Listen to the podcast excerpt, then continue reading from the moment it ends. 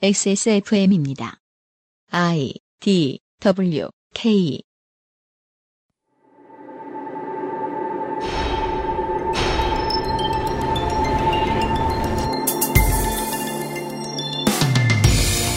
일본군 위안부 문제는 들으면 화가 나고 속상하고 슬픕니다. 애국심도 생겨나죠.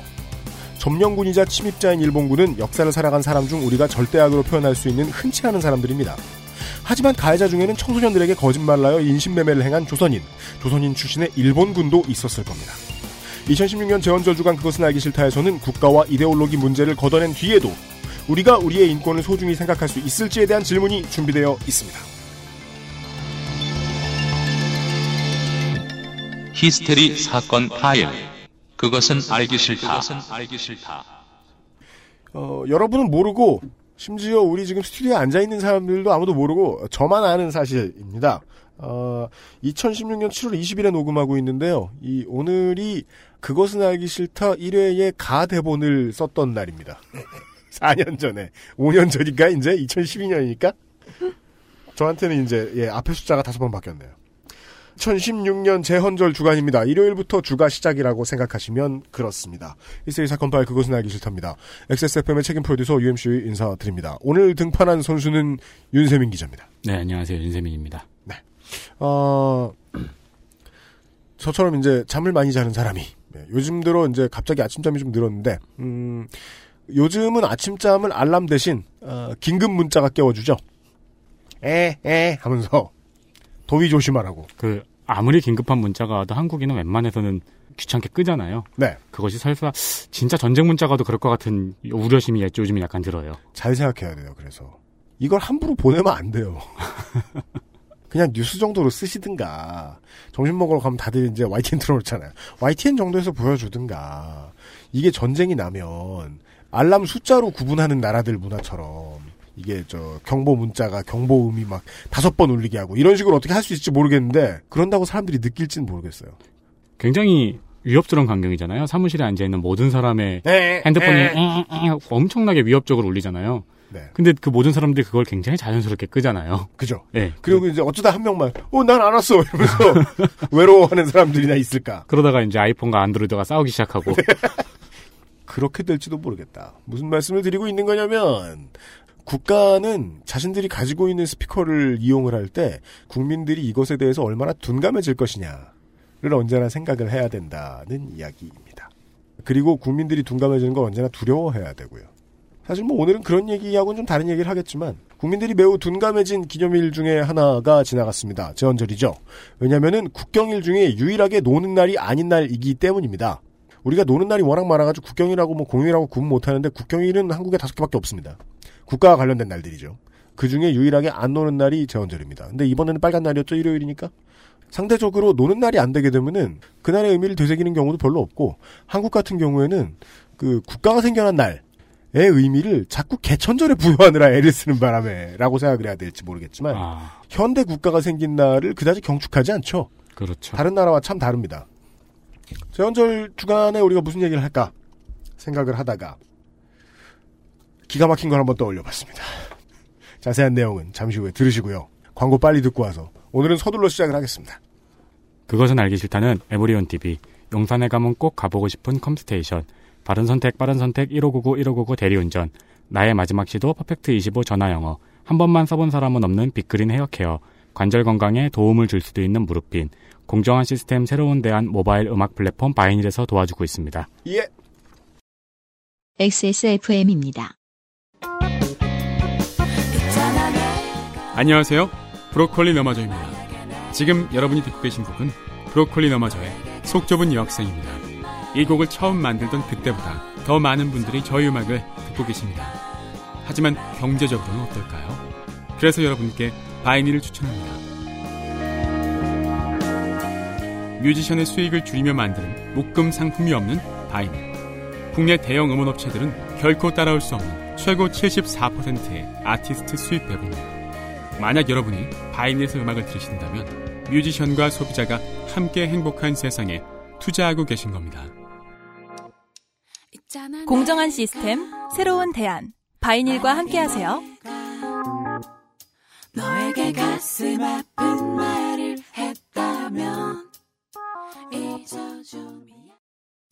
카카오톡으로 지난 수업 내용을 확인하고 반복해서 연습할 수 있습니다. 늘어난 실력을 매일 알려주는 전화 영어 퍼펙트 이십오.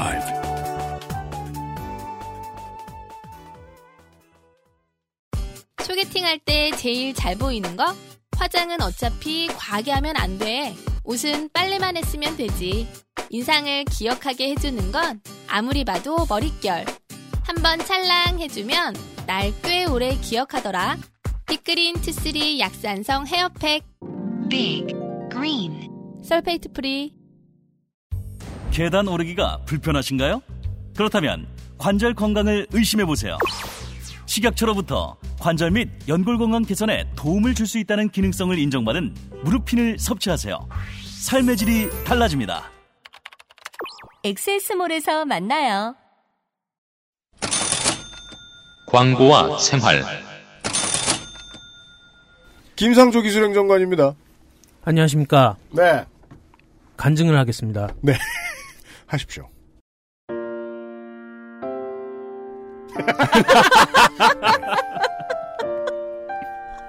저작권은 걱정 안 하셔도 됩니다. 제, 제 노래입니다. 저는 올해 초 바이로메드에서 만든 알렉스를 접하고 지금까지 복용하고 있으며 앞으로도 계속 복용할 것입니다. 광고에서 나온 대로 면역 과민 반응 개선에 애초에 광고했던 그런 증상들과 또 다른 증상까지 입니다. 그래서 저에게 더 이상 알렉스 없는 삶이란 힘듭니다. 네. 그런 알렉스를 두 병 이상 구매하면 선크림도 준답니다. 그거 간증이야? 칠월 이십일부터 팔월 십오일까지입니다. 네. 아, 알았어요. 여름에 맞춘 기획이죠. 네. 그리고 바이로메드에서 같이 만들고 있는 무릎핀 같은 경우에 네. 복수구매 할인 혜택이 적용됐습니다. 그렇답니다. 평소에 한 병, 두 병 이렇게 패키지로 판매를 했었는데 네. 고객들의 요청에 의하여 세 병, 네 병 패키지도 만들어졌답니다. 네, 저, 저도 이런 얘기 교회 갔다 들어본 적이 있는 것 같아요. 네. 네. 그래서 네 병을 구매할 경우엔 네. 한 병당 오만 이천 원의 기적이 그렇습니다. 펼쳐집니다. 오만이요. 네. 네. 박수 쳐드릴 것 같아요. 짝수로 우, 구매할 울어야죠. 땐 패키지 상품이 나가고 홀수로 구매하면 한 병은 포장이 안 될 수도 있습니다. 그렇습니다. 사실 제가 이렇게 바이로메드의 제품을 좋아하긴 하지만 한 가지 불만이 있습니다. 뭐죠?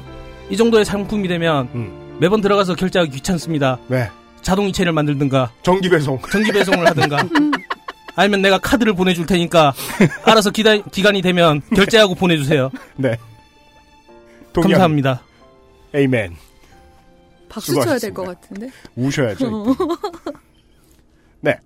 어, 저런 거 하라고 기계를 만지게 한 건 아니지만 광고와 생활이었고요. 재헌절 주간에 그것은 알기 싫다 시간입니다. 지난주에 특히 핫한 문제들을 너무 많이 다뤄서 우리 방송이 어, 워터파크가 된 것처럼 그렇죠. 안 와본 사람들이 성수기. 셀카라도 찍으려고 우르르 와서 수영도 할 줄 모르는 사람들이 성수기를 맞이하고 있죠. 그렇죠. 성수기가 됐는데 그래서 오늘은 그 손님들을 좀 걷어내는 의미로 예. 전혀 핫하지 않은 앞으로도 이 인권에 대한 인식이 한국이 지금 같을 것 같으면 한 한 세월 핫하지 않을 음. 근데도 불구하고 이 제목만 듣고 있으면 한국에서 몇십 년 동안 제일 시끄러웠을 것 같은 어 신기하죠. 이런 게 있습니다. 네. 예. 이런 이야기를 다뤄볼 겁니다. 제가 이렇게 말씀드렸죠. 제목만 들어보면 한국에서 엄청나게 심각한 문제일 것 같다고. 근데 저 한국 사람이고 한국 바깥에 나가본 게 며칠 없다는 건 청취자 여러분들 더 잘 아실 텐데 저는 이 얘기를 외국에 있던 분한테 처음 들었습니다. 그전에는요. 도서관을 가서 이제 뭐 대학교에서 이제 뭐 숙제하려고 네. 가면은 뒤져보다가 재밌는 역사책들이 있어요. 그렇죠. 그리고 옛날이 지금보다 돈 안 되는 번역을 되게 많이 했어가지고 그 시험 기간에 재밌는 책들. 예. 네. 요즘은 위인전 이런 것도 부자로 죽은 사람들만 번역해 주잖아요. 네. 그 위인전만. 옛날에는 아무렇게나 살아도 외국에서 좀 많이 나간 책이다. 좀 훌륭한 사람이다 싶으면 다 번역해 주고 그랬었어요. 네. 그런 책들을 막 뒤져보다 보면 한국 얘기들 많이 나오거든요. 아. 그럴 때 살짝 본 적이 있는 것 같아요. 음. 한국은 전쟁 당시에 뭐 무슨 일이 있었고 어쩌고 저쩌고. 지금까지의 설명을 들으면 오늘 베트남 또 하나요? 그런 얘기 수준이에요. 아. 오늘은 한국 얘기를 할 거예요. 한국에 대한 얘기고 한국 전쟁 때 있었던 이야기를 할 텐데 한국 전쟁 때 있었던 이야기들은요. 전공하시는 분들이 세고 셌어요. 그렇죠. 네. 역사를 뭐 이야기하시는 거든 뭐 북한학과 공부하시는 분들이든 한국전에 대해서 파보실 분들은 많단 말이에요. 심지어는 그냥 일반인 이제 고렙의 밀덕 분들도. 그렇죠. 한국전 이야기도 모르는 사람 어디 있습니까? 아니 그 우리나라에서 일어났던 전쟁이고 심지어는 전쟁을 겪은 사람들이 아직 수없이 많이 살아계신 청취자분들 중에도 있을 겁니다. 그렇습니다. 예, 요파시 사람 봐서 알아요. 네. 근데 얼마나 연구하는 사람이 없는지. 지금 오늘 이야기해드릴 이 소재, 한국전쟁과 관련된 이 이야기도 우연히 학자분이 발견하시게 된 거라고 그러더라고요. 우연히요? 네. 음. 거의 뭐 지금까지 얘기 들어보기엔 뭐 우연히 마주쳤다라는 느낌이 좀 강하더라고요. 잠시 후에 인터뷰 들어보시겠지만. 음. 그리고는 심지어 그 이야기를 제가 들은 것도 오늘 이제 인터뷰에서 잠시 후에 가끔 조금씩 조금씩 등장하실 한국에 계신 교수님이 어, 프랑스에 가서 이 이야기를 강연하시다가 음. 그 자리에 앉아있던 사람이 프랑스에서 저한테 연락을 해서 그래서 알았어요. 꼭 그런 사람이 있어요. 왜요? 강연 같은 거 하면은 유독 감동받는 사람들이 아~ 맨 앞줄에서 우는 시민. 네 맞아요. 음... 그 막 트로트 강좌 같은 데도 우는 분 계시고 갑자기 막 후원금 내려고 그러고. 네네네. 트로트 강좌에서 왜 울어요? 아 뭐 이렇게 트로트는 우리 구성져서 인... 네, 인생이다 그러면 이제 걸러 우시고. 네. 네. 다행히. 그, 그런 사람이 어쩌다가 프랑스에 있던 거예요. 하필이면 또 그런 사람이. 근데 그 사람이 날 알아! 텔레그램으로. 나한테 말을 거네? 울면서. 전화, 국제전화를 해가지고. 공공땡, 땡땡땡땡땡땡 이런 번호로 갑자기 집에 가는데 전화 와가지고. 차에서 전화 받았는데. 한국전쟁 때 이런 일이 있었다고. 프랑스에서. 예. 네, 제가 지금 퇴근을 해야 되는데 말이죠. 전쟁 얘기는 나중에 하시죠. 그래서, 아이고, 이거 어떻게 할까. 안 됐다. 아, 방송을 하기 위해서 파리에서 네. 택시 타고 오라 그러자. 다카르를 지나. 아, 그러면 북을 통과하고 오셨겠네요. 파리에서 푸조 택시를 타고. 네. 먼 길 넘어. 아, 그 푸조 택시는 날죠?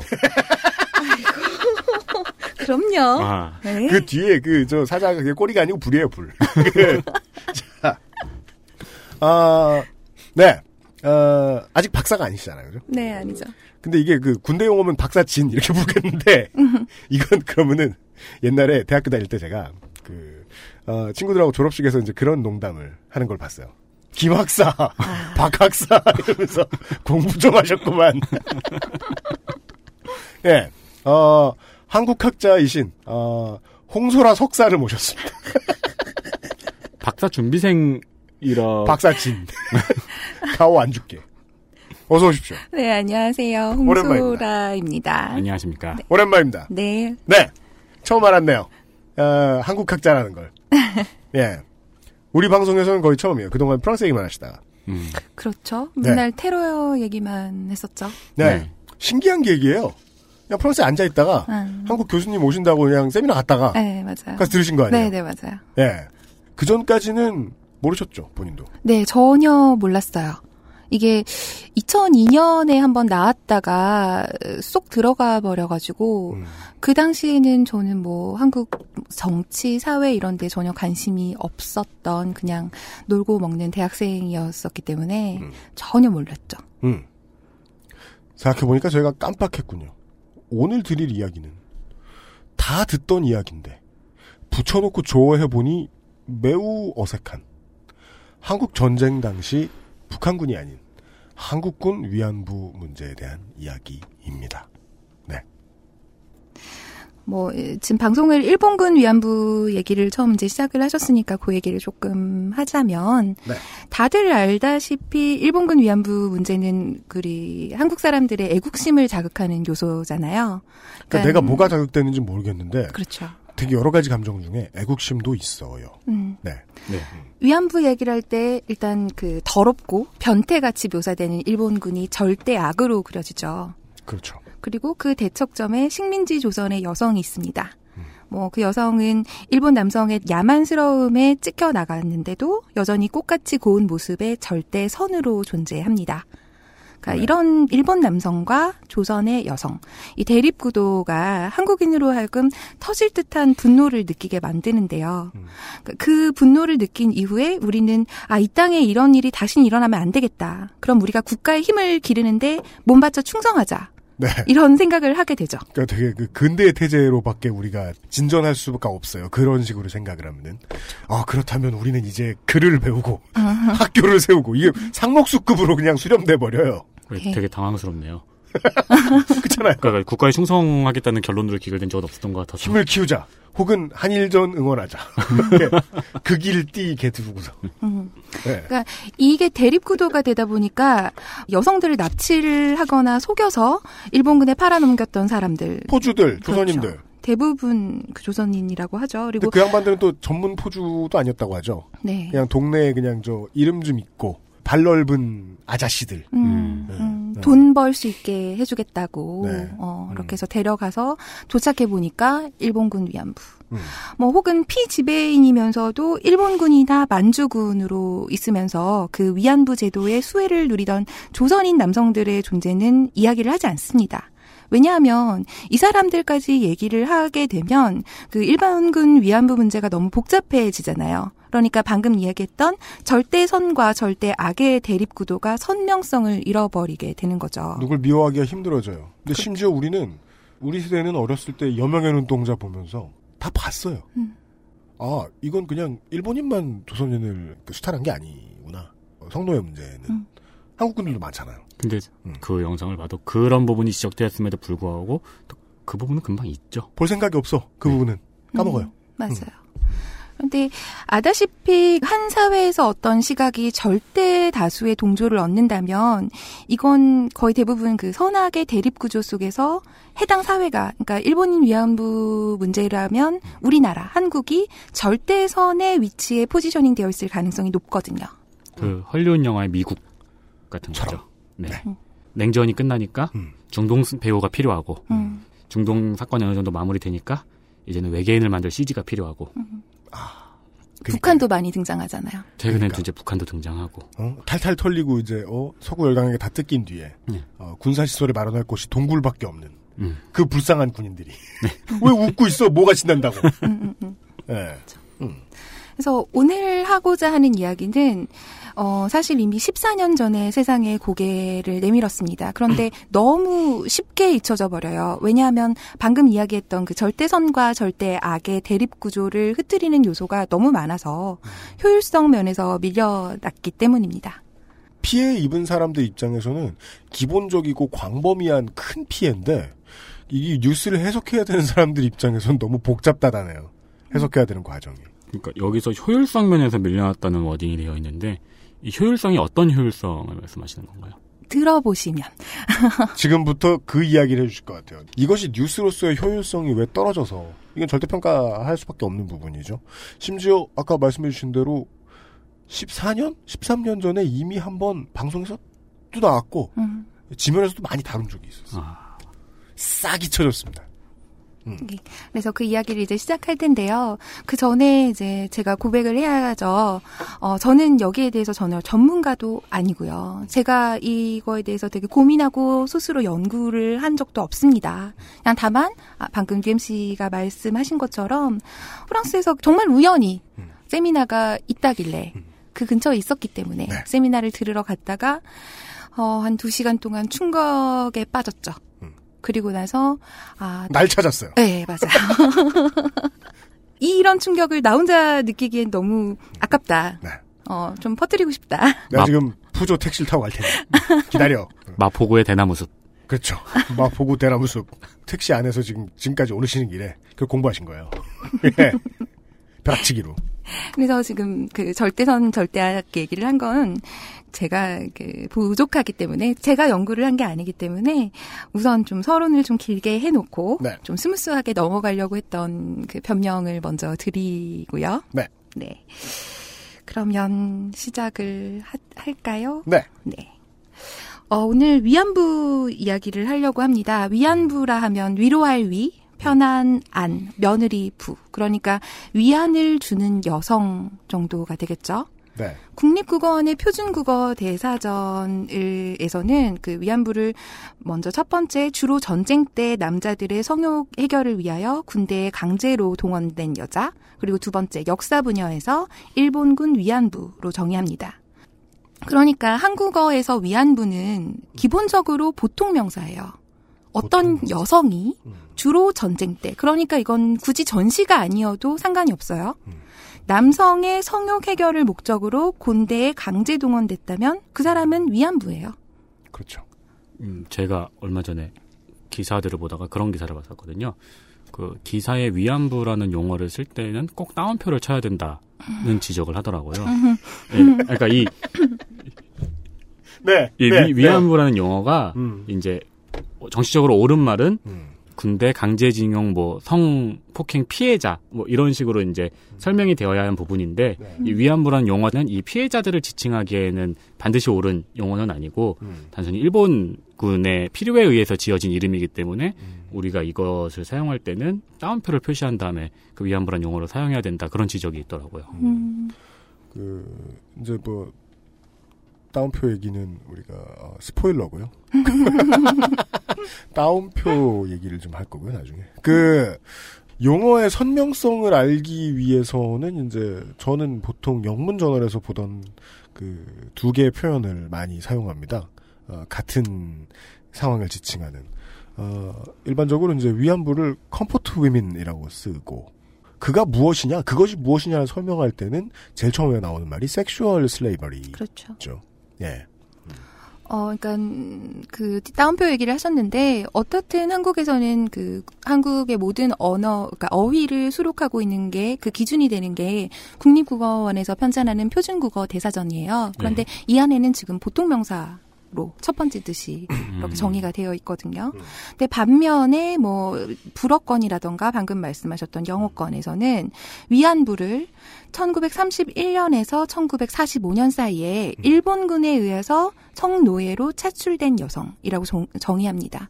그러면서 이 용어가 당시에 있었던 약탈이나 강제 감금 그리고 강간 같은 것들을 감추기 위해서 사용된 완곡한 표현이라고 밝히고 있거든요. 네, 맞습니다.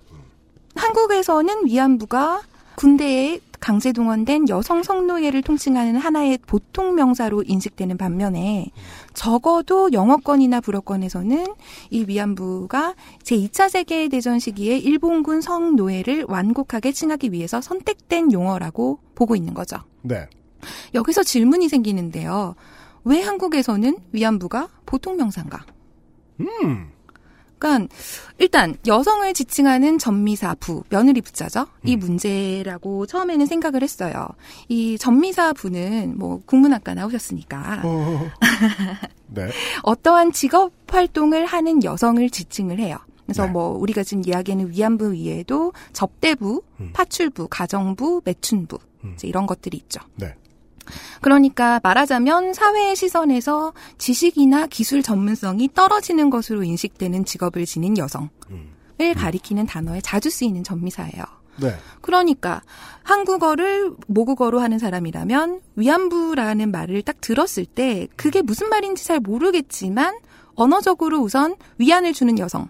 이라고 생각할 것이고 음. 거기에다 전미사 부가 주는 그 비하적인 뉘앙스를 더 씌우게 되죠. 네. 그러면 아무래도 남성에게 몸으로써 위안을 주는 일을 직업으로 하는 여성이라는 음. 의미라고 아마 좀 쉽게 이해를 하게 될 거예요. 그리고 그나마 쉬운 접근은 이거죠.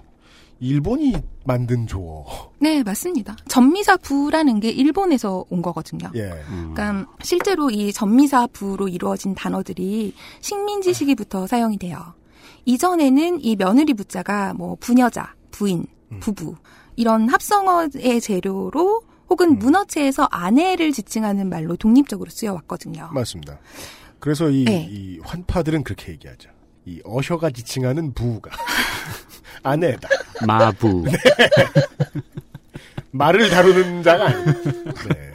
알앤비는 고조선에서. 마이부. 네. 그러니까 며느리를 얘기하면 며느리를 얘기하는 거였다가 음. 이게 근대로 나오면서 먹고 살기 힘들어서 아무 직업이나 해야겠다고 나온 생활력을 발휘한 여성을 성적인 음. 소비 수단으로 보는. 의미까지 포함하게 되었다는 거죠. 그렇죠. 기술 전문성이 없으니까 몸을 이용해서. 네. 그런데 이 표준국어 대사전에는 부, 이 전미사 부가 접사로 수록되어 있지가 않아요. 그렇습니까? 네. 그러니까 일본어 사전을 찾아보니까 이게 전미사의 한 종류라고 명시가 되어 있더라고요. 음. 어, 그러니까 위안부라는 말 자체가 그 식민지 시기에 일본 제국주의에 의해서 유래되기는 했지만 음. 뭐 접대부, 파출부 이런 것들이랑 마찬가지로 그 삼십오 년 지배 기간 동안에 한국어의 언어 체계에 자연스럽게 녹아들어서 보통 명사로 인식되기에 손색이 없어진 거라고 저는 일단 보고요. 이 방증을 찾고 싶으면 이제 그걸 알아보면 되죠. 이게 이 컴포트 유민이라는 말은 영미어권에서는 일반적으로 말씀해 주신 대로 임페리얼 재팬이 만든 개념이다. 음, 음. 군국주의 일본이 만든 개념이다라고 보면 그 군국주의 일본이 이 시스템을 소위 이제 돌렸던 국가는 어찌 조선반도뿐이겠습니까? 중국, 대만, 미얀마, 타이, 멀리 가면 인도네시아, 동티모르까지도 있을 거란 말이에요. 음. 다 피해자가 있을 거고 생각보다 많은 곳에서 이것이 일반 명사화돼 있을 가능성이 좀 있겠죠. 음. 각 나라의 용어로요. 예. 네. 그리고 그 위안부가 보통 명사로 인식되는 또 하나의 이유는 위안부의 존재를 일본군 하에서만 가능한 특별한 게 아니라 일반적인 대상으로 바라보고 있었던 한국 사회의 시선의 발현. 에서 비롯된 게 아닐까라고 생각을 하는데요. 그러니까 고유명사라는 거는 특수한 상황 속에서만 생길 수 있는 거잖아요. 네. 예를 들어서 지금 여기 있는 초코. 초코 저기 누워 있는데. 네. 초코는 한 마리의 강아지지만 음. 고유명사인 초코 이름, 초코로 음. 불릴 때하고 음. 보통 명사인 강아지로 불릴 때 그 지칭하는 대상은 같아요. 음. 하지만 그 감정적, 사회적, 뭐 문화적인 내포가 달라지잖아요. 네. 한국에서 위안부는 비록 오늘날에 와서는 일본군 위안부로 대표되기는 하지만 음. 일단은 보통 명사잖아요. 왜냐? 해방 이후에 오 년이나 지나요. 음. 그리고 한국전쟁이 발발했어요. 그때 대한민국 국군을 위해서 마련했던 위안부가 존재했기 때문이죠. 제가 이 주제에 대해서 들었을 때 네. 뭐 이번 주 어떤 주제로 방송을 하나요? 라고 했을 때 이제 한국군 위안부 문제입니다. 라고 했을 때 저는 당연히 일본군 위안부인 줄 알고 아 그렇구나 하고 넘겼다가 나중에 이제 이게 한국군 위안부라는 사실을 알고 사무실에서 크게 헐 무슨 헷갈리기 쉬운 단어 가지고 잘못 깔아 일부러 잘못 깔아놓은 듯한 느낌이죠. 네네 하고 외쳤죠. 그 인턴 사원이 사무실에서 크게 헐이라고 외치는 건 굉장히 힘든 일입니다. 네 저도 그렇게 생각했으니까요. 네. 네 저도 그랬어요. 하지만 이 단어의 지금의 쓰임 의 양태를 보고도 이것은 생각보다도 사람들 머릿속에 좀 흔한 일, 음. 있을 수 있는 일, 어떠한 상황이 되면 겪을 법한 일로 떠올려질 수도 있겠다. 좀 더 옛날을 살아가는 사람들한테는 그럴 수도 있는 또, 일이겠다. 혹은 이 위안부라는 용어가 아까도 이제 문제 제기가 되었지만 가해자가 음. 만든 용어잖아요. 그렇죠. 네, 가해자가 악행을 완화시키기 위해서 만든 음. 용어잖아요. 근데 우리는 그 가해자를 일본이라고 생각하고 있었는데 음. 한국도 가해자로서 이 용어를 소비한 적이 있다는 음. 역사가 있는 거네요. 즉, 이 시스템, 위안부라 부르는 이 시스템을 갖다 적용시킨 적이 있던 것 같다. 아. 네. 그래서 오늘은 한국군 위안부를 이야기를 하잖아요. 그 전에 우선 이제 한국 전쟁 이야기를 좀 안 할 수가 없겠죠. 그 네. 배경이니까. 어, 천구백오십 년 유월 이십오 일에 한국 전쟁이 발발합니다. 그리고 다 알죠. 북한의 인민군이 빠르게 남한 지역의 대부분을 점령을 하고 같은 해 구월 십오 일에 인천 상륙 작전을 계기로 국군하고 연합군이 북한 지역의 대부분을 또 점령을 해요. 네. 그 이후에 중국이 또 참전을 하죠. 그렇습니다. 그래서 천구백오십 년 십이월부터 천구백오십일 년 초 사이에 북한이 서울을 다시 점령을 해요. 이걸 일사후퇴라고 합니다. 네. 그리고 이후에 천구백오십일 년 삼월 어, 이때 남한이 서울을 재탈환하고 음. 이때부터 전쟁이 지금 현재의 휴전선 부근에서 고착이 됩니다. 음. 이 고착 상태가 천구백오십삼 년 칠월 이십칠 일 휴전협정이 체결되기까지 계속됩니다. 그러니까 거의 뭐 한국전쟁 시기의 대부분을 차지하는데요. 네. 이때가 바로 그 혹시 고지전 보셨어요? 저는 못 봤습니다. 어. 네. 저도 못 봤습니다. 아, 저는 못 그게 고자전인 줄 알고 볼 생각도 안 했는데 고지전이더라고요. 전혀 예상했던 것과 다른 전쟁 장면이 나오는 걸 보고 아 이제 모두가 아, 네. 그냥 고지전. 전쟁은 네. 그렇게 참혹했나? 네. 아 예. 그 이천십일 년에 개봉했던 장훈 감독의 영화 고지전이 배경이 되는 그 시기고요. 네. 어, 요때 전선에서는 전투가 끊임없이 계속됐고 어, 대한민국 육군본부는 이때 한국군 위안부 정식 명칭은 특수위안대를 설치합니다. 그리고 대요? 네, 대요.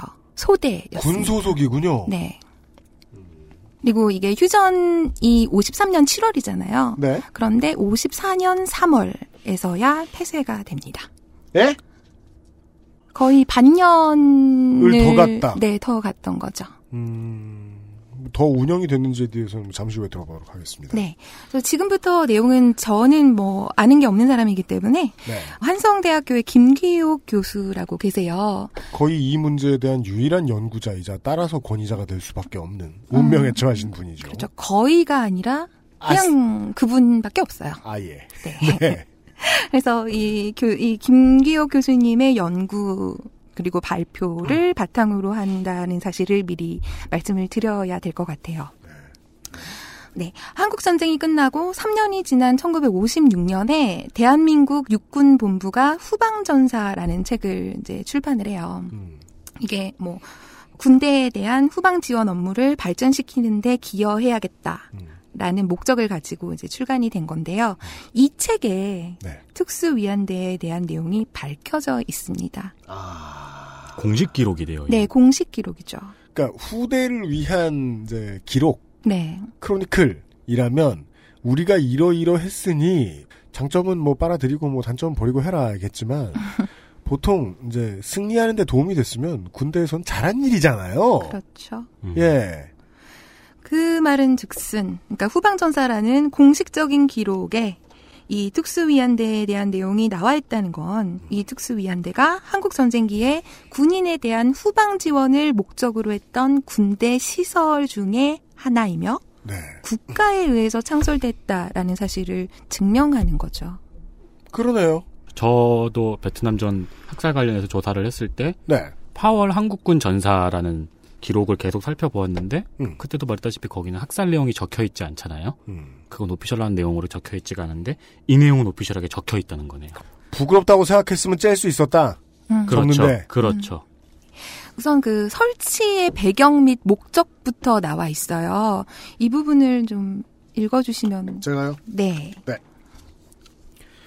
아, 이게 후방전사 인사편이라는 육군본부가 발간했던 책의 실제 내용이군요. 네.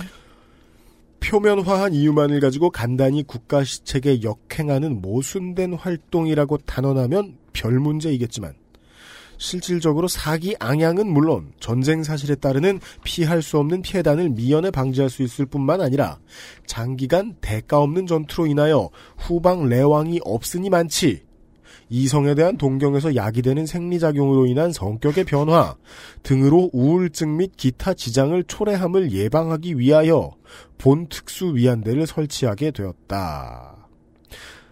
천구백오십육 년 책 백사십팔 페이지라고 써있는 거죠 지금? 네, 맞습니다. 네. 그러니까 군인들의 사기를 고치하고 성욕을 분출하지 못하는 데에서 야기되는 지장을 미연에 방지하고자 설치한 것이 바로 이 특수위안대였다는 거죠. 네.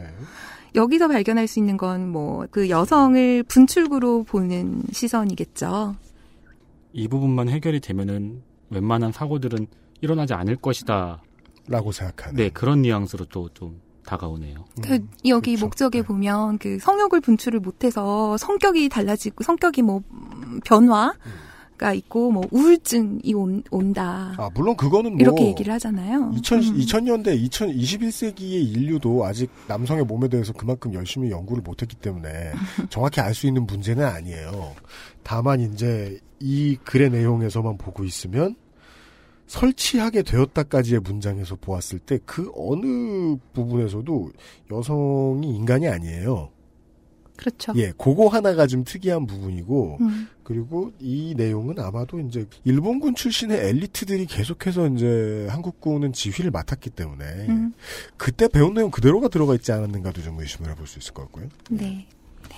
여기에서 그 한국 전쟁 당시에 한국군 위안부를 목격한 그 여성의 증언을 김기옥 교수님의 입으로 좀 들어봤는데요. 네. 우선 좀 예 김기옥 교수님의 말씀을 처음으로 한번 들어보도록 하겠습니다. 제가 구십육 년 십일월이나 십이월쯤에 어떤, 이분은 민간인이었어요. 민간인이었는데, 이 사람은 북한 체제에 삐딱이어서 북한 체제도 좋아하지 않았지만, 뭐, 그렇다고 정부를 좋아하는 사람 아닌 것 같아요. 권력을 싫어하는 사람인 거지. 북에서도 전시하에서는 노동력 동원을 했거든요. 네. 왜냐면 전시문 물자를 이제 하고 이제 이러려면 음. 광산이나 힘든 노동 음. 다들 피하려고 하잖아요. 그래서 이제 전시 노동자로 끌려갔어요. 아. 그래서 광산에서 이제 일하고, 근데 이제 북이 급속하게 퇴각을 하면서 음. 압록강 그, 그쪽으로 이제 퇴각을 하면서 이 사람들한테 그냥 풀어줘버려서 알아서 가라고. 음. 그래서 이제 고향으로 가다가 남동쪽으로 이렇게 가는 중에 미군 부대를 만났어요.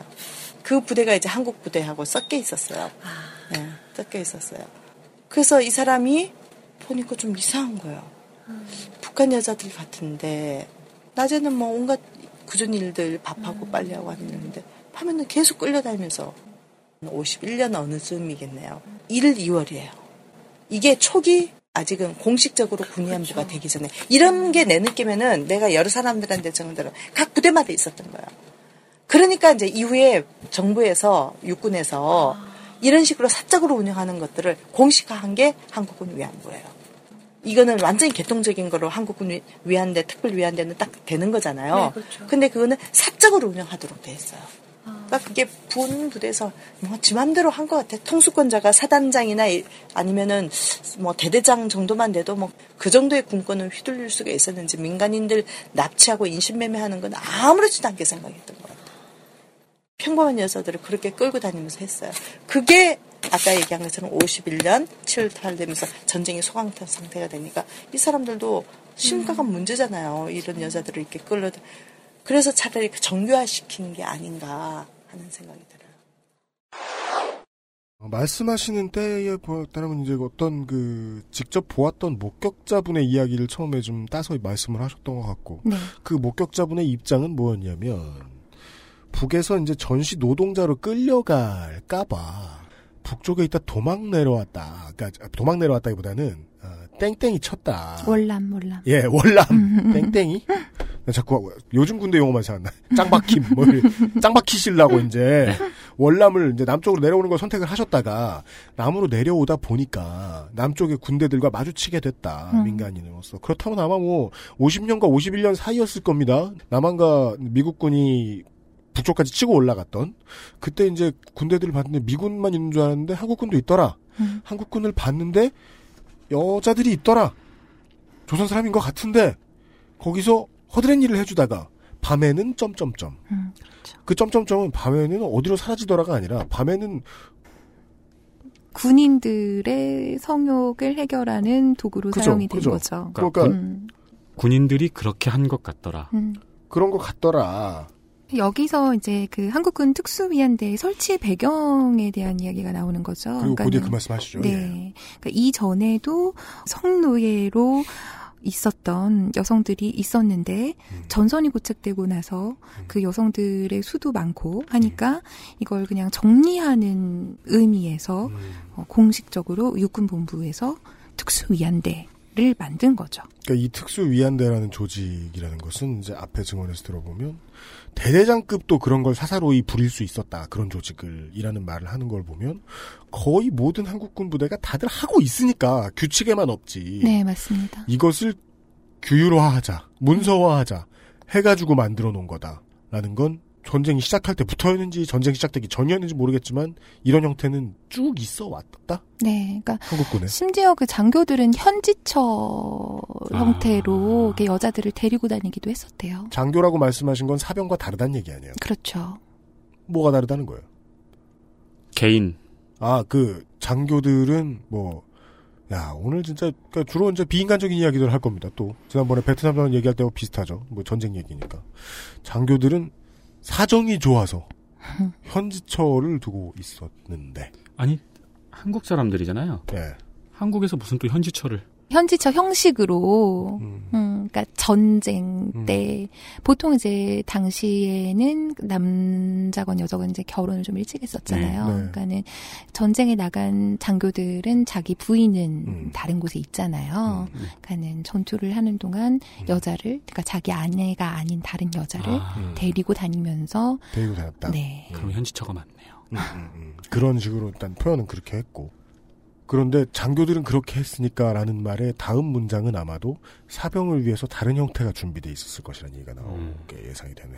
나중에 이야기를 네, 좀 더 네. 하겠지만 그 납치라던가 그렇죠. 어, 강간의 형태였던 거죠. 그러니까. 이제 일반 병사들은. 그리고 그 장교들은 현지처를 말씀드렸지만 그 성상납 같은 것도 있었어요. 그러니까 장교들한테 잘 보이려고 일반 병사들이 데리고 와서 이제 데리고 온다는 것도 아마 납치 형태. 그렇죠. 어, 어, 바쳤다라는 것도 네, 원고에는 안 적었습니다만. 알겠습니다. 네. 지금까지 얘기 들은 거에 따르면 뭐 두 가지 생각이 드네요. 진짜 몰랐으니까 충격적이라는 생각이 들고 또한 월남전 이야기 들 때와 비슷한 얘기죠. 전쟁은 참 잔인하구나. 별의별 말도 안 되는 일이 다 있구나. 근데 여기서 우리가 충격을 받는 지점은 그런 거잖아요. 한국 사람한테 한국인이? 인터뷰 내용을 제가 들으면서 얼른 입감이 잘 안 되는 거예요. 그렇죠. 내려오시던 분이면 피난민이잖아요. 월난민, 그렇죠. 예, 예. 그런 분들을 데리고 다니면서 허드렛 일을 시키고 그게 이게 무슨 상황이냐는 게 입감이 잘 안 됐다가 이거를 명확하게 해주는 단어가 납치인 음. 것 같습니다. 네. 네. 음, 알겠습니다. 사실 뭐 듣는 저희도 당혹스러운 건 마찬가지여서요. 쉬었다가 돌아오도록 하겠습니다. 광고를 듣고 오죠. 엑스에스에프엠입니다. 어제는 난리도 아니었어. 이번 거래는 진짜 사기였다니까. 나야 알지. 내가 좀만 더 영어를 잘했어도 이런 일 안 생겼지. 근데 어떡하냐. 무역업이 십이 년 차에 토익도 구백을 넘는데 영어는 계속 속을 썩인다니까. 영어를 책으로만 잘해요 내가. Um, hey, why don't you call Perfect 이십오? 뭐? Perfect 이십오. 뭔데 그게? Perfect 이십오 English phone call service. 이거 말하는 거야? 퍼펙트 이십오 닷컴? Yeah, that's a good start. 게시판을 가보니 그래픽이 어떻다 말이 많은데 이해는 안 되고 작품으로서의 게임만 즐기시면 되는 당신은 합리적인 유저입니다. 당신을 위해 준비된 최적의 시스템, 전기를 적게 쓰고 발열이 적은데 당신이 원하는 게임 플레이에는 무리가 없는 정품만 쓰고 에이지스도 확실한 다목적 데스크탑. 액세스몰에서 삼십이만 원만 결제하시면 당신의 것. 향후에 생기는 문제도 함께 해결됩니다.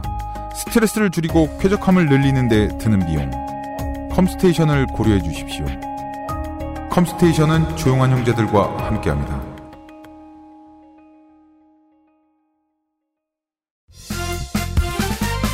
바른 선택, 바른 선택. 거품, 향, 색깔 다들 뭘로 만들었길래 이렇게 진하고 많지? 저 화학 성분들 내 피부에 남는 건 아닐까? 시간만 많으면 코코넛 오일로 내가 샴푸를 만들겠지만 난 바쁘니까 빅그린 약산성 헤어케어 시스템 빅그린 설페이트 프리. 광고 듣고 돌아왔습니다. 어, 홍석사님과 함께하고 있습니다. 진짜 거지 같은 조어다. 진짜 별로다. 듣기에 되게 아까 거지 이런 생각이. 아니 저는 이천구 년부터 박사과정에 있거든요. 네. 그러니까 왠지 홍석사니까 좀 억울하고. 아, 다운그레이드. 박사가 되실지도 모르요. 한국학자 홍석사와 함께하고. 아 정말. 박사 되시면 꼭 알려주세요. 네. 아, 예.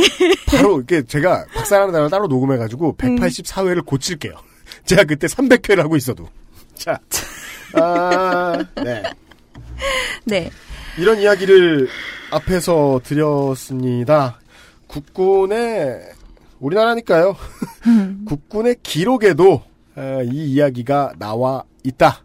네. 그리고 이제 해외에서 생각, 그 흔히 하는 것처럼 옛날에 전사에도 있었을지 모르겠지만 이것은 이제 일본 제국주의가 만들어낸 시스템으로 보고 이것을 답습한 것으로 추측해 볼 수도 있는 어떤 것을 한국전에서 한국군, 여기서 한국군은 북한군과 별개로 부르는 호칭입니다. 네. 한국군이 하고 있더라. 음. 예, 네. 여기까지 들었습니다. 일단 용어가 똑같네요. 우선 이제 설치 배경에 대해서 이야기를 했으니까 어떤 식으로 그렇게 배치가 되어 있었는지를 살펴보면요. 네. 위안대, 그러니까 특수 위안대잖아요. 음. 소대 형식으로 편제되어 있습니다. 네. 그 서울에 세 개의 소대가 설치되어 있었고요. 음. 어, 중구의 충무로. 중구, 초동, 성동구, 신당동 이렇게 적혀 있네요. 그렇죠. 그리고 네. 강릉에는 성덕군, 노암리의 한 개 소대가 있었고요. 음. 그리고 그뿐만 아니라 춘천, 원주, 속초 이런 곳에도 위안대가 여러 군데 설치되어 있었습니다. 여러 군데 있었다. 네. 네. 그리고 오십삼 년에 서울의 충무로, 종로의 화신백화점 앞, 그러니까 현재 종로타워 자리가 옛날 화신백화점이 있었다고 해요. 네.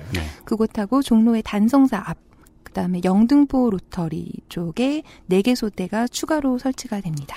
어디 봅시다. 이게 지금 그 오십삼 년이면은요. 처음에 말씀해 주셨던 대로 지금의 휴전선을 사이에 놓고 공방할 때예요. 근데 서울에 이렇게 많아요. 음. 그리고 이 네 곳은 서울 최고의 번화가 네, 아닌가요? 당시에. 그렇죠. 그렇죠. 그러니까 종로에서 전투를 하지는 않았단 말이에요. 네, 영등포 로터리도 그렇고요. 출장을 아. 갔죠. 아, 보내줬다. 네, 거기가 전선으로. 거기를 본대로 하여. 네. 네. 네.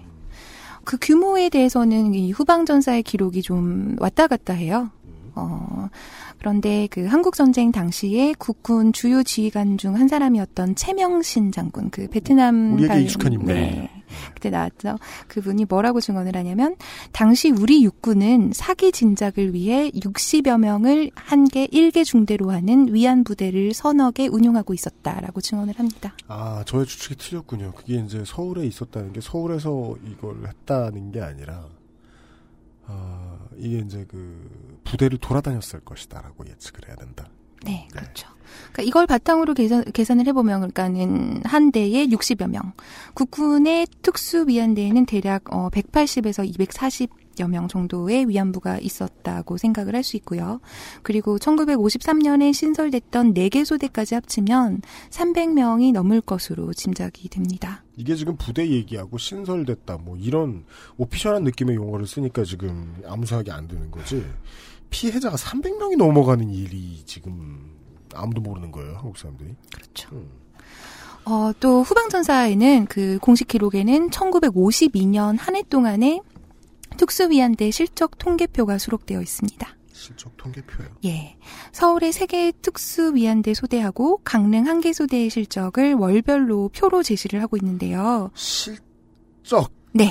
여기서 실적은 피위안자의 수로 대표됩니다. 피위안자. 아, 네네네.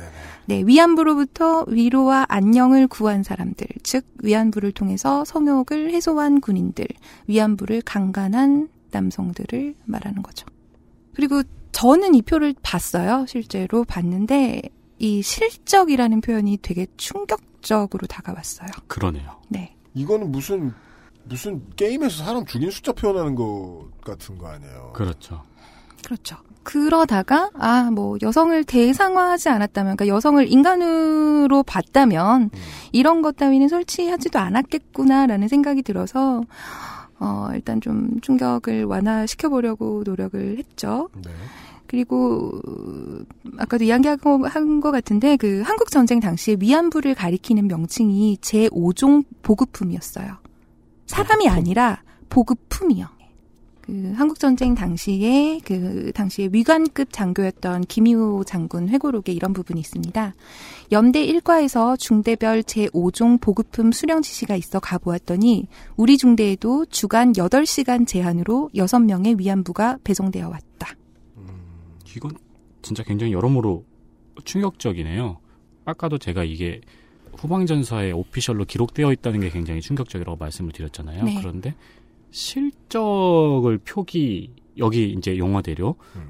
했다는 것도 굉장히 충격적인 게, 안 하는 게 더 낫잖아요. 우리가 얼른 생각해 보면은 음. 이것이 나쁜 짓이라는 인식이 있다면은 음. 그것은 기록에 남기지 않는 편이 좋은데, 그거를 기록에 남겼다는 것은 무슨 이유일까요? 보급품을 충실히 관리했다는 뜻이죠. 아. 김희우 장군? 네, 장군으로 네. 이제 전역한 그 회고록이 제가 방금 읽어드린 그 회고록이 이천 년도에 출판된 책이에요. 아, 이천 년도에 출판이 됐다. 이게 그러니까 저 전 저의 신경이 그거예요. 근데 이 이 그러니까 사실 뭐 장군의 회고록을 몇 명이나 읽겠습니까? 많은. 그렇다고 해도 상당히 문제될 문구가 있으면 이제 그 문제제기 될 법한데. 네. 어. 아무도 이거 문제라고 생각 안 했나 보다, 읽으면서. 그게 제일 많이 지금 저는 생각이 나고요, 여간에. 네. 예. 어, 한국전쟁 중에 전선이 고착된 천구백오십일 년 칠월 이후부터 후방에는 사창가가 확대가 됐습니다. 어, 법적으로는 천구백사십칠 년에 공사창제가 폐지가 됐어요. 그러니까 미 군정 때죠. 네. 근데 소용이 없었죠. 어, 사창가가 있었어도 전투지에 주둔하는 군인들이 여자를 만날 수가 없었기 때문에 육군 본부 측에서 전투로 노고가 많은 군인들을 위로하고 포상하기 위해서 특수위안대를 파견합니다. 이게 이제 오피셜한 워딩을 가지고 다시 한번 꾸며보신 문장이지요. 네, 맞습니다. 예, 예. 리영희 선생 아시죠? 왜 모릅니까? 네, 네. 진보의 스승. 이 리영희 선생의 자서전 천구백팔십팔 년에 출판된 역정에는 전투지에 출동한 특수위안대의 모습이 묘사가 되어 있습니다. 그러니까 전선이 구축이 돼 있고 거기서 계속 전투를 하다 보니까 막사 같은 게 있을 수가 없잖아요. 그러니까 굴 같은 거, 굴에 동굴에다가 천막을 쳐요. 그 칸을 나눠요, 그 천막으로. 그래서 그 각 칸에서 군 위안부들이 국군, 국군을 받았죠. 네, 그런 식으로 전개가 됐다고 합니다. 네. 이게 정말로 제가 계속 같은 부분을 말씀드려가지고 나중에 이제 유피님이 편집하시는데 어려움을 주신 게 아닐까 싶지만 계속해서 파장이 커지는 것이 처음에는 그 오피셜 기록이고 그 다음에는 최명신이라는 이름과 리영이라는 이름 늘 같이 들어요 우리가. 네, 음. 이거는 잊혀질 수가 없었던, 즉 선대를 살아갔던 사람들은 웬만하면 알던 얘기. 그럴 수 있겠네요. 그 삶의 장에서 살아갔던 사람들은. 네. 어, 다시 통계로 돌아가 볼게요. 그 천구백오십이 년 특수위안대 실적 통계표에 따르면 그 해에 서울의 세 개 소대 특수위안대하고 강릉의 한 개 특수위안대에 속했던 그 위안부들이 이십만 명이 넘는 군인들을 상대를 했다고 합니다. 앞에 삼백 명이라는 숫자가 나왔습니다. 그 위안대에 붙들려온 사람들의 숫자를 말이죠. 그거랑 비교를 하면서 들어보셔야 될 것 같아요. 네, 그러니까 위안부 한 명이 하루에 평균 여섯 명 이상이랑 어, 성행위를 하도록 강요를 받았던 거죠. 쉬는 날이 별로 없었겠네요. 그렇다고 계산을 해도. 만약에 쉬었다면은 다른 날은 뭐 이십 명을 받을 수도 있었을 것이고요. 그러니까 평균이죠. 음, 네. 이 평균도 그런데 이, 이 실적이 일단 네 개 위안대에 직접 출입한 군인들의 통계인지 아니면 전선 부대에 출장을 간 위안대를 이용한 군인들의 통계까지 포함하는지는 불투명해요. 그러니까 하루 평균 피위안자의 수가 더 많을 가능성도 배제할 수 없는 거죠. 그렇습니다. 네. 네. 그리고 이 전선에서 전투가 이뤄지는 그 현장에서 위안부대에 출입할 수 있다라는 사실은 하나의 포상이었다고 합니다. 음... 그 최명신 장군의 회고록에 따르면 티켓제가 존재했었다고 하는데요. 티켓제요? 네. 그러니까 말하자면 위안부하고 자려면 티켓이 있어야 돼요. 음. 그런데 아무한테나 티켓을 주는 건 아니에요. 뭐 전쟁터에서 용감하게 싸워서 공을 세웠다. 그러면 어 그럼 너 먼저 줄게. 뭐 수도 달라졌다고 해요. 음. 음. 또 알겠습니다. 그런가 하면은 그 후방전사에 따르면 여전히 군은 그 성병에 대해서도 철저하게 대책을 강구했다고 합니다. 이것은 뭐 일본 이 차 대전 당시의 전사의 내용과 지금까지는 뭐 판에 박은 듯 비슷해요. 네, 맞습니다. 네. 아까부터 피위안자라고 불리는 이제 네. 그, 그 병사들의 그 위생관리를 철저히 했다. 이런 얘기까지 말이죠. 그렇죠. 네. 일주일에 두 번 군의관에 의해서 검진을 받았고요. 군인들은 약을, 군인들한테는 약을 처방을 했습니다. 음. 뭐 이런 이야기를 보면 어쩐지 한국 군대에서 성병이라는 건 별로 발생하지 않았을 것 같지만 실제로 그 증언을 들어보니까 당시 그런 얘기가 있었대요. 천구백오십 년대 군대를 갔다 온 한국 남자라면 매독에는 한 번은 걸려야 된다라는 말이 어, 있었다고 합니다. 김기옥 교수의 연구가 이제 구술 연구가 주가 되기도 했고 거기에다가 추측을 얻는 것이 매우 이제 위험한 발상이긴 합니다만 위태롭게도 한번 상상을 해보자면 그렇다면 이 위안대에 잡혀온 이 피해자들의 메디컬한 문제에는 국군이 별로 신경을 안 썼을 가능성이 좀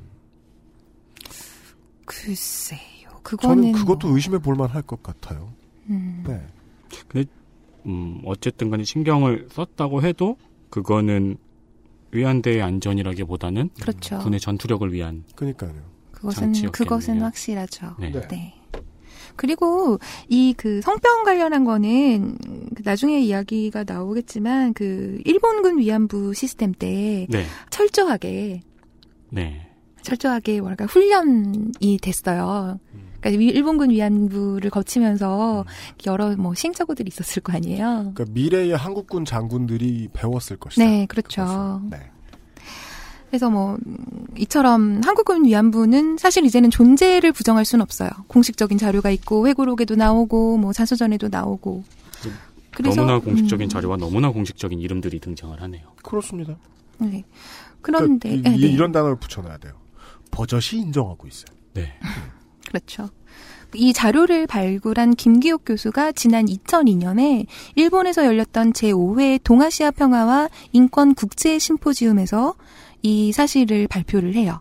저는 사실 발굴했다는 말도 좀 머쓱한 게 그냥 그냥 어디 널브러져 꽂혀있던 책인데 아무도 안 읽어 읽고서 이게 무슨 문제야 이렇게 생각했다는.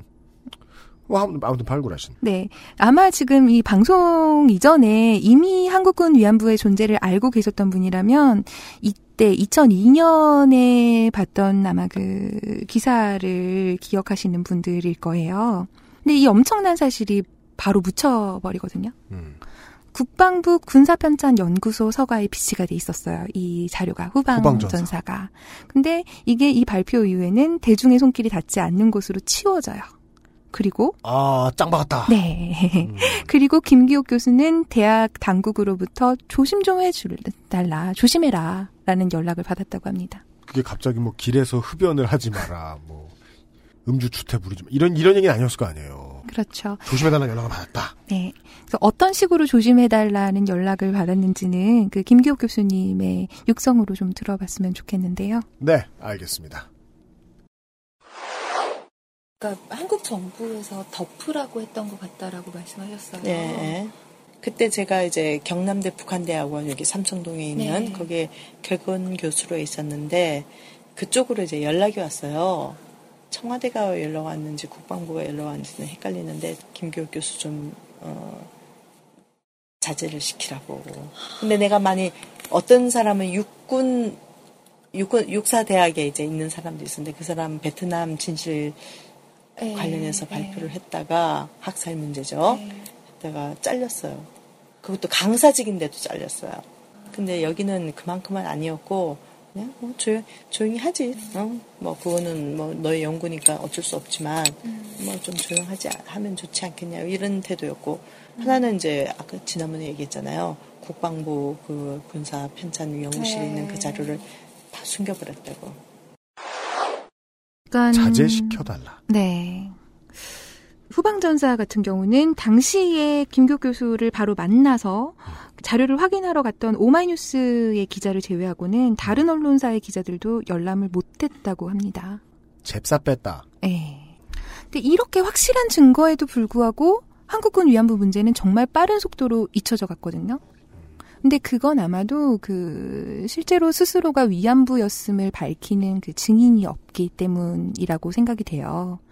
실제로 실, 그 일본군 위안부 문제 같은 경우도 수면 위로 올라올 수 있었던 게 천구백구십일 년에 김학순 할머니가 내가 일본군 위안부다라고 선언했기 때문에 그 덕분에 가능했던 거잖아요. 그걸 감안하면 충분히 이해할 수 있는 부분이라고 하겠습니다. 그러니까 한국군 위안부 생활을 했던 여성들이 어떤 사람이었는가에 대한 답변은 간접적인 증언을 토대로 유추해낼 수밖에 없는데요. 실제로 한국군 위안부가 공개로 모집되었다는 사실은 어디에서도 찾을 수가 없다고 합니다. 그리고 김기옥 교수가 위안부로 추정되는 몇 사람을 만났어요. 그랬는데 뭐 울음과 침묵으로 답할 뿐이었고. 아, 네. 워딩은 이거군요. 울음과 침묵. 네. 김기옥 교수의 말씀은. 네, 맞습니다. 그리고 무덤으로 가져가겠다라면서 그 전날에 이야기를 했는데 다음 날의 진술을 번복하기도 했고. 뭐 예측하기로는 엄청 정직한 분들이네요. 그러니까 번복할 때는 보통 제가 진술을 번복해봐서 아는데요. 제가 진술을 번복하는 이유를 말하진 않아요. 음. 음. 왜냐면 그게 곧 전술이니까. 그렇죠. 근데 자기 패를 까면서 진술을 번복한다. 음. 어, 음. 무덤까지 가져가겠다. 나이 못 음. 말아갔다. 음. 그리고 결국 그 사용 동의서에 사인을 못 받았대요. 아. 김기옥 교수가. 이게 네. 제가 이제 베트남전 취재하면서 구수정 박사님 같은 경우에는 그 희생자들의 증언만 받고 반면에 오피셜한 자료는 찾지 그렇죠. 못한 딜레마에 빠져 있는데 음. 이 경우는 안 돼요. 학자로서 어마어마하게 안타까운 부분일 음. 것 같네요. 정말로. 그렇죠. 근데 김기옥 교수님이 그래도 일부분은 그 논문으로 남길 수가 있었어요. 그 증언 중에 일부분을 소개하지만 다음과 같습니다. 어, 천구백삼십사년생 혹은 천구백삼십오년생으로 추정되는 어, 한 여성, 문씨 여성이 북한에서 조선여성동맹원으로 활동하고 있었습니다. 그러다가 천구백오십일년에 같은 동네에 살던 친구들 네 명하고 함께 한국군 첩보부대원, 그러니까 북파공작원이죠. 에이치아이디요? 네. 납치를 당합니다. 납치를 당해서 낮에는 이제 부대에서 청소나 빨래 같은 걸 하고 밤에는 부대원들의 성노예가 됐다고 합니다. 이거 아까 이제 도입 시작 부분에 들었던 그 증언, 월남하시던 분의 증언을 들었다고 김기옥 교수께서 말씀하신 거 우리가 들은 거 일치하네요? 비슷하죠. 근데 다른 사람이에요. 그렇겠죠. 네. 그 다음에 그렇게 해서 계속 성노예로 있다가 천구백오십삼년 칠월에 정전협정이 발효되고 나서 그냥 버려져요. 이거는 그 문씨 여성한테 들은 얘기가 아니고요. 이 여성을 직접 납치한 첩보 부대원으로부터 들은 이야기라고 합니다. 가해자네요. 그렇죠. 아, 아까부터 그 피해자는 이제 입을 잘 안 연다고 얘기했죠. 네. 어, 어, 어. 가해자한테 들었다. 네, 이걸 듣고 김기옥 교수가 해당 여성한테 찾아가서 증언을 좀 직접 해달라고 하니까 어, 자신은 전쟁 때 아이 낳고 고생하면서 산 거밖에 없다라고는 더는 할 얘기가 없다고 어, 상당히 냉정하게 인터뷰를 거부했다고 합니다. 어, 이때 어떻게 반응을 보였는지 김기옥 교수 인터뷰를 좀 듣고 싶은데요. 군부대에서 위, 위안부로 했던 할머니 얘기는 지난번에 음, 네. 네, 자세하게 내가 얘기를 한 편이에요. 왜냐면 그 할머니가 너무 얘기하기 싫어하고 음. 한국 전쟁 때 증언 좀 듣고 싶다고 그렇게 얘기하고 했을 때는 아주 그냥 냉소적으로 다시는 전하지 말라고. 음. 근데 나는 이미 남자들한테 남자 군인들한테 이 사람이 그런 걸 했다라는 거를 다 증언을 음. 듣고 그 사람은 소개한 사람은 내가 얘기 안 할 수가 없잖아요. 그렇죠. 그 소개한 사람은 얘기만 해도 자기를 끌고 온 부대 음. 부, 뭐야 대원이라는 걸 알기 때문에 이 사람은 당연히 내가 알 수밖에 없다고 생각하지 않겠어요? 그렇죠. 음.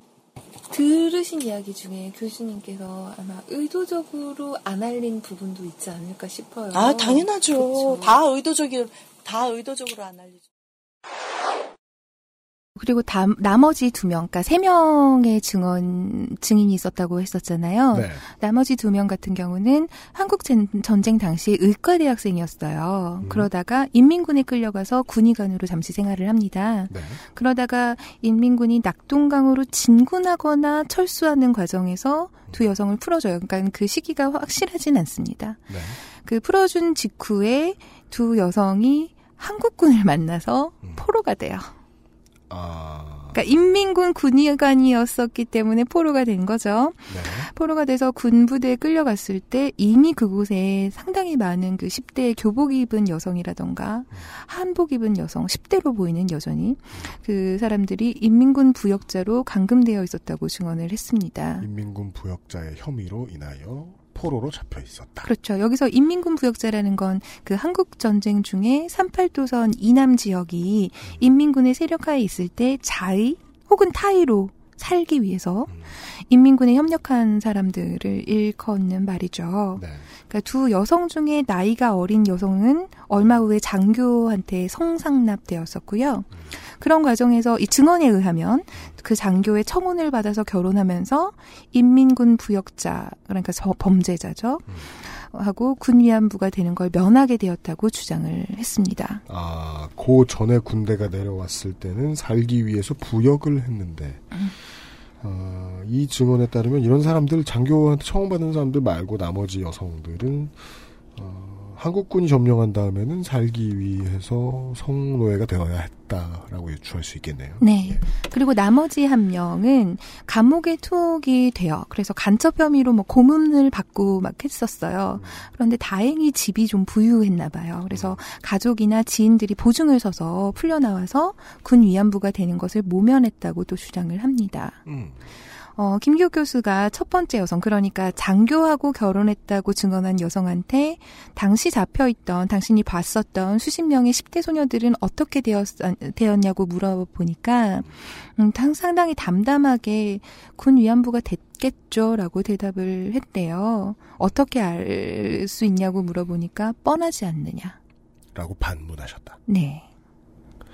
그렇다면 비슷한 상황에 처했을 모든 여성은 같은 운명에 처해졌을 것이다. 그렇죠. 그래서 지금까지 나온 얘기 중에 가장 의심스러운 건 이 후방전사에 나와 있다는 어, 이 위안대라는 피해자의 숫자 삼백 명이에요. 아무리 생각해도. 그렇죠. 네. 아, 그, 믿음이 안 가요. 네. 방금 말씀드렸던, 어. 이야기 드렸던 그 증언자를 만났던 이야기도 인터뷰 분이 있거든요. 아, 네. 두 번째 할머니는 음. 조금 더 알릴 수 있을지 모르지만 음. 어쨌든 그 얘기 자체는 너무도 그, 그 사람들을 고통스럽게 내가 했기 때문에 내가 볼 때는 만나면 그런 얘기도 하고 싶은 것 같아. 첫 번째 할머니도. 아. 근데 내가 이박 삼일로 그분 이제 진해에 살아서 아. 내려가서 밤새서 같이 자기도 하고 음. 했는데도 말 나올 수, 나오지가 않았, 않았어요. 음. 처음에 날 만난 때는 각오를 하고 만났는데 아. 말할 수가 없다고. 차마 안 나와요. 차마 어. 어. 울기도 많이 울었는데 음. 남편도 돌아가셨거든요. 네. 그래서 말할 수 있을 줄 알았는데 결국은 음. 그래서 그 이후에도 돌아가시기 전에 전화 몇 번 했는데 음. 말해야 음. 싫다고. 네. 네. 그 요 앞에서 나왔던 이 문모 씨라는 분하고는 다른 분이죠. 네. 좀 전에 설명해 주신 분은 이분의 경우에도. 어떤 이제 돌아가시기 전에 뭐 짐을 내려놓고 싶다라는 생각하셨을 수 있죠. 그렇죠. 그래서 이제 김기옥 교수가 이런 표현을 하시네요. 마음 먹고 날 만났는데 네. 막상 말하려고 하니까 그래도 안 나오더라. 네. 라는 얘기죠 지금. 네 맞습니다. 그럼 이제 지금까지 그 요 앞에까지 이 홍소라 씨가 설명해 주셨던 이 정황은 결국 가해자들에게 들었던 이야기를 음. 다시 확인하시다가 추가적으로 들은 이야기를 정리한 수준일 것 같아요. 맞습니다. 처음부터 다 얘기하시지 못하셨을 것이고. 그렇죠. 음, 네.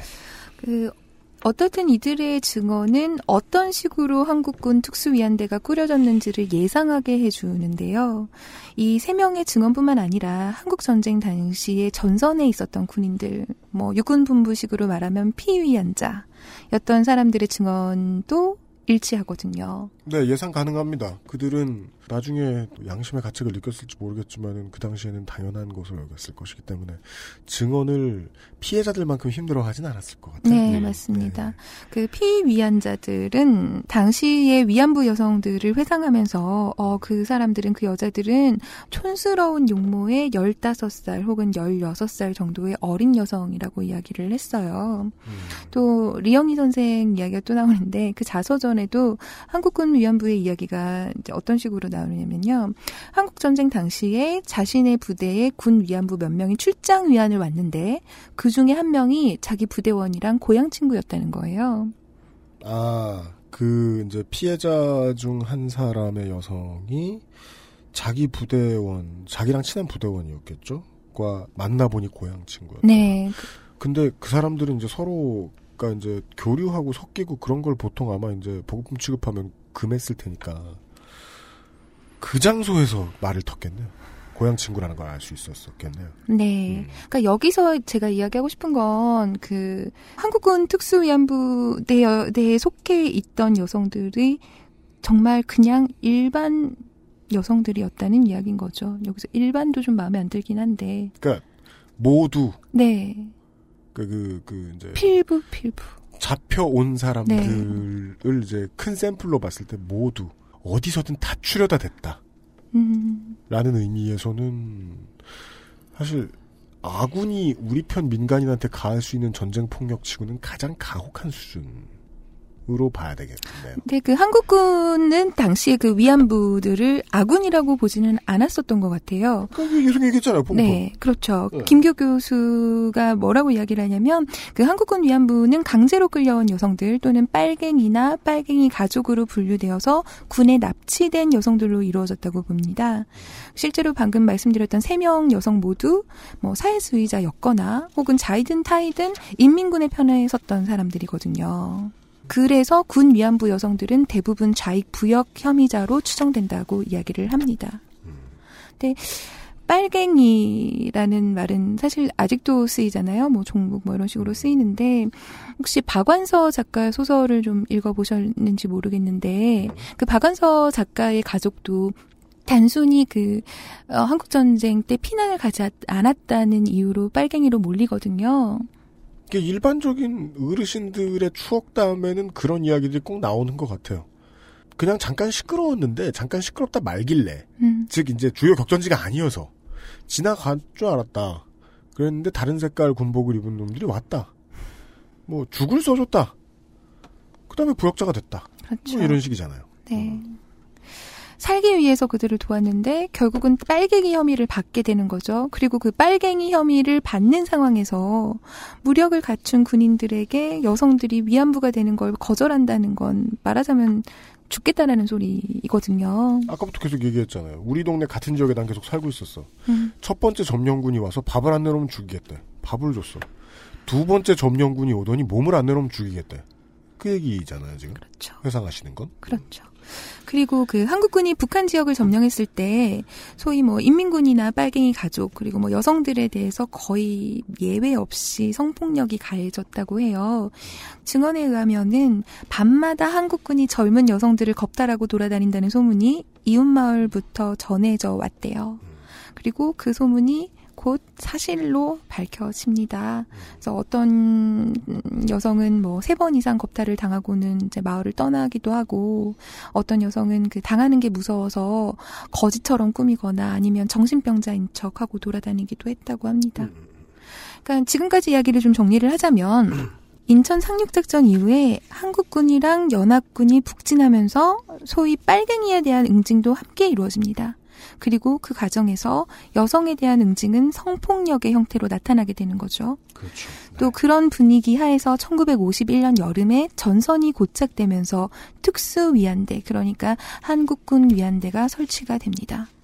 육군 본부에서 정식으로 설치를 한 건데요. 네. 그 동원 방식은 그 예전, 그 이전과 별 차이 없이 납치를 통한 강제 동원이었고요. 네. 그리고 위안부들은 반인권적인 노예 상황에 맞닥뜨리게 되는 겁니다. 뭐, 예, 예, 예. 여기까지가 지금 그, 어, 첫 시간은 개략적인 소개였고요. 우선 제일 먼저는 그, 준비하시면서 스트레스 꽤 받으셨을 텐데, 아, 아닌 척 하느라, 예. 어, 홍소라 석사께서. 석사인 것도 억울한데. 수고를 많이 하셨어요. 예. 어, 그죠.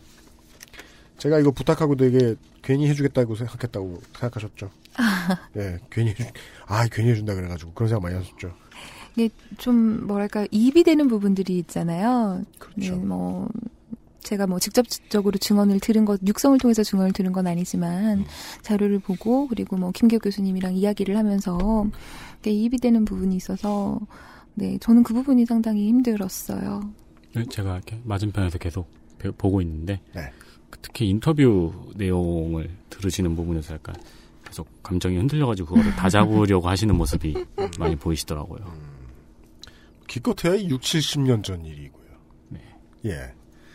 아, 그리고 또 제가 종종 하는 얘기입니다만은 그 어르신들이 옛날 얘기 이런 거 할 때요. 어, 전혀 흔들림 없이 얘기할 거라는 걸 예상할 수 있어요. 음. 예. 아까도 이제 제일 인상적이었던 그 다 뭐 위안대로 끌려가지 않았겠느냐. 뻔하지 않느냐. 그렇죠. 예. 음, 상당히 뻔한 상황이었나 보다. 그래서 너무너무 신기합니다.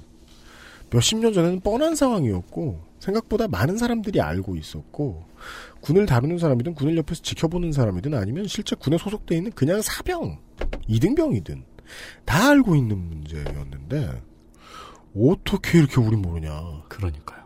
우리 뭐 전후세대, 말이 전후세대, 저, 저, 저 전쟁 끝나고 이십 년 뒤에 태어난 사람이잖아요. 이십오 년 뒤에 태어난. 얼마나 지났다고. 음. 저 이십오 년 전에 히트곡 다 외워요. 아, 아주 멀지 않은 이야기. 어, 들었습니다. 이, 내일 이 시간에는요, 음, 어떤 이야기를 전해주실 겁니까? 어, 이제 한국군 위안부가 어떻게 생겼고, 어떤 식으로 진행이 됐는지, 그리고 누가 한국군 위안부였는지를 말씀을 드렸잖아요. 네. 그러면, 이 한국군 위안부를 왜 꺼내느냐, 지금, 음. 음, 그 얘기를 좀 해볼까 합니다. 네. 그냥 재원절이라서 하시는 건 아닌 것 같습니다. 예, 어, 홍소라 한국학자께서 예. 내일 이 시간에도 수고해 주시겠습니다. 예. 내일 뵐게요. 고맙습니다. 네, 감사합니다. 감사합니다. 엑스에스에프엠입니다. 컴퓨터가 필요하시다고요? 그렇다면 컴스테이션입니다.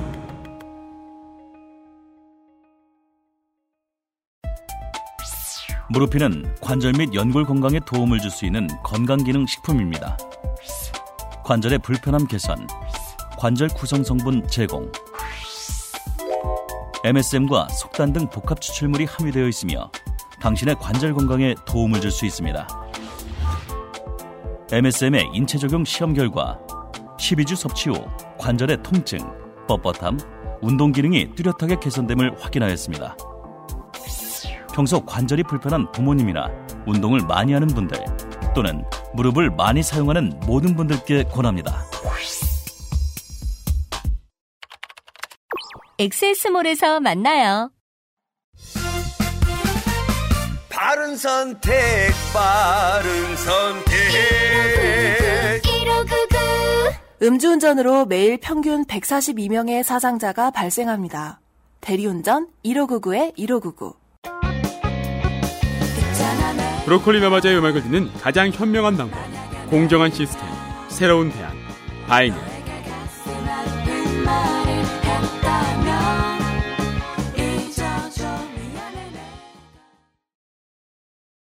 네, 어, 그러니까 이게 오늘은 이 윤세민 기자가 뭐 제가 옆자리에서 진행을 해야 되는데 어, 업무를 태만히 하고 게을리하고 그런 게 아니죠. 말을 조심해야 되기 때문에 네. 예, 말을 하기 전에 머릿속에 몇 번 필터링을 하는 과정도 과정이지만 네. 그것도 그거지만 멘탈 정리가 잘 안 되기도 하네요. 그죠. 네. 그 저랑 성격이 제일 비슷, 우리 방송에 많이 나왔던 사람 중에 저랑 성격이 제일 비슷한 촌부가 유면상 피디인데 음. 유면상 피디가 계속 말 안 하고 있다가 막판에 즐겨 하는 말이 있죠. 정말 할 말이 없네요. 그건 반반이에요. 당황스럽다. 그리고 네. 난 별로 할 말이 없다. 두 가지인데 오늘은 할 말이 없는 게 맞아요. 음. 예. 제가 이제 그 웬만하면은 아, 이 방송은 왜 나가야 된다, 어떻게 해석돼야 된다, 어떠한 해석의 틀을 거칠 것이고 어, 어떤 논란이 있으면 있었다면 좋겠고 어떤 식으로 사람들이 생각해봐줬으면 좋겠다, 이런 것들을 뭐 나쁜 말로 열심히 계산을 해서 방송을 내보내야 되잖아요. 네. 네. 오늘은 뭐 사상 가장 안 그랬던 것 같아요. 그러네요. 네. 네. 그냥 아무 생각 없이 내보냈습니다. 아무 생각이 없다는 게 저를 백지로 비워놓고 그냥 방송을 내보냅니다. 내일 이 시간에도 이 얘기를 좀 더 나누어 보겠습니다. 국가의 건국에 있어서 이제 기억해야 될 게 한두 가지가 아닌데요. 이런 것들 기억 못하면 영광이 있을 때 그게 어디 있는지도 모를 겁니다. 네, 정확한 말씀이시네요. 영광이 있을 때 그게 어디에 있는지 모른다. 예. 우리가 뭐, 뭐, 나라 가졌다고 뭐 되게 영광스럽습니까? 지금? 내일 이 시간에 다시 이야기 좀 더 정리를 해보겠습니다. 어, 윤세민 인턴 기자고요. 저하고요. 예. 김상조 엔지니어 내일 다시 나올 겁니다. 예. 어, 내일부터 벌써 박사가 되진 않으시겠죠? 아, 어, 예. 혹시 계획 있으세요? 저기요. 홍소라 속사도 내일 다시 만나요. 네. 듣느라 수고 많으셨습니다. 수고하셨습니다.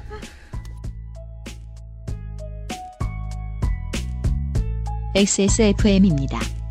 아이, 디, 더블유, 케이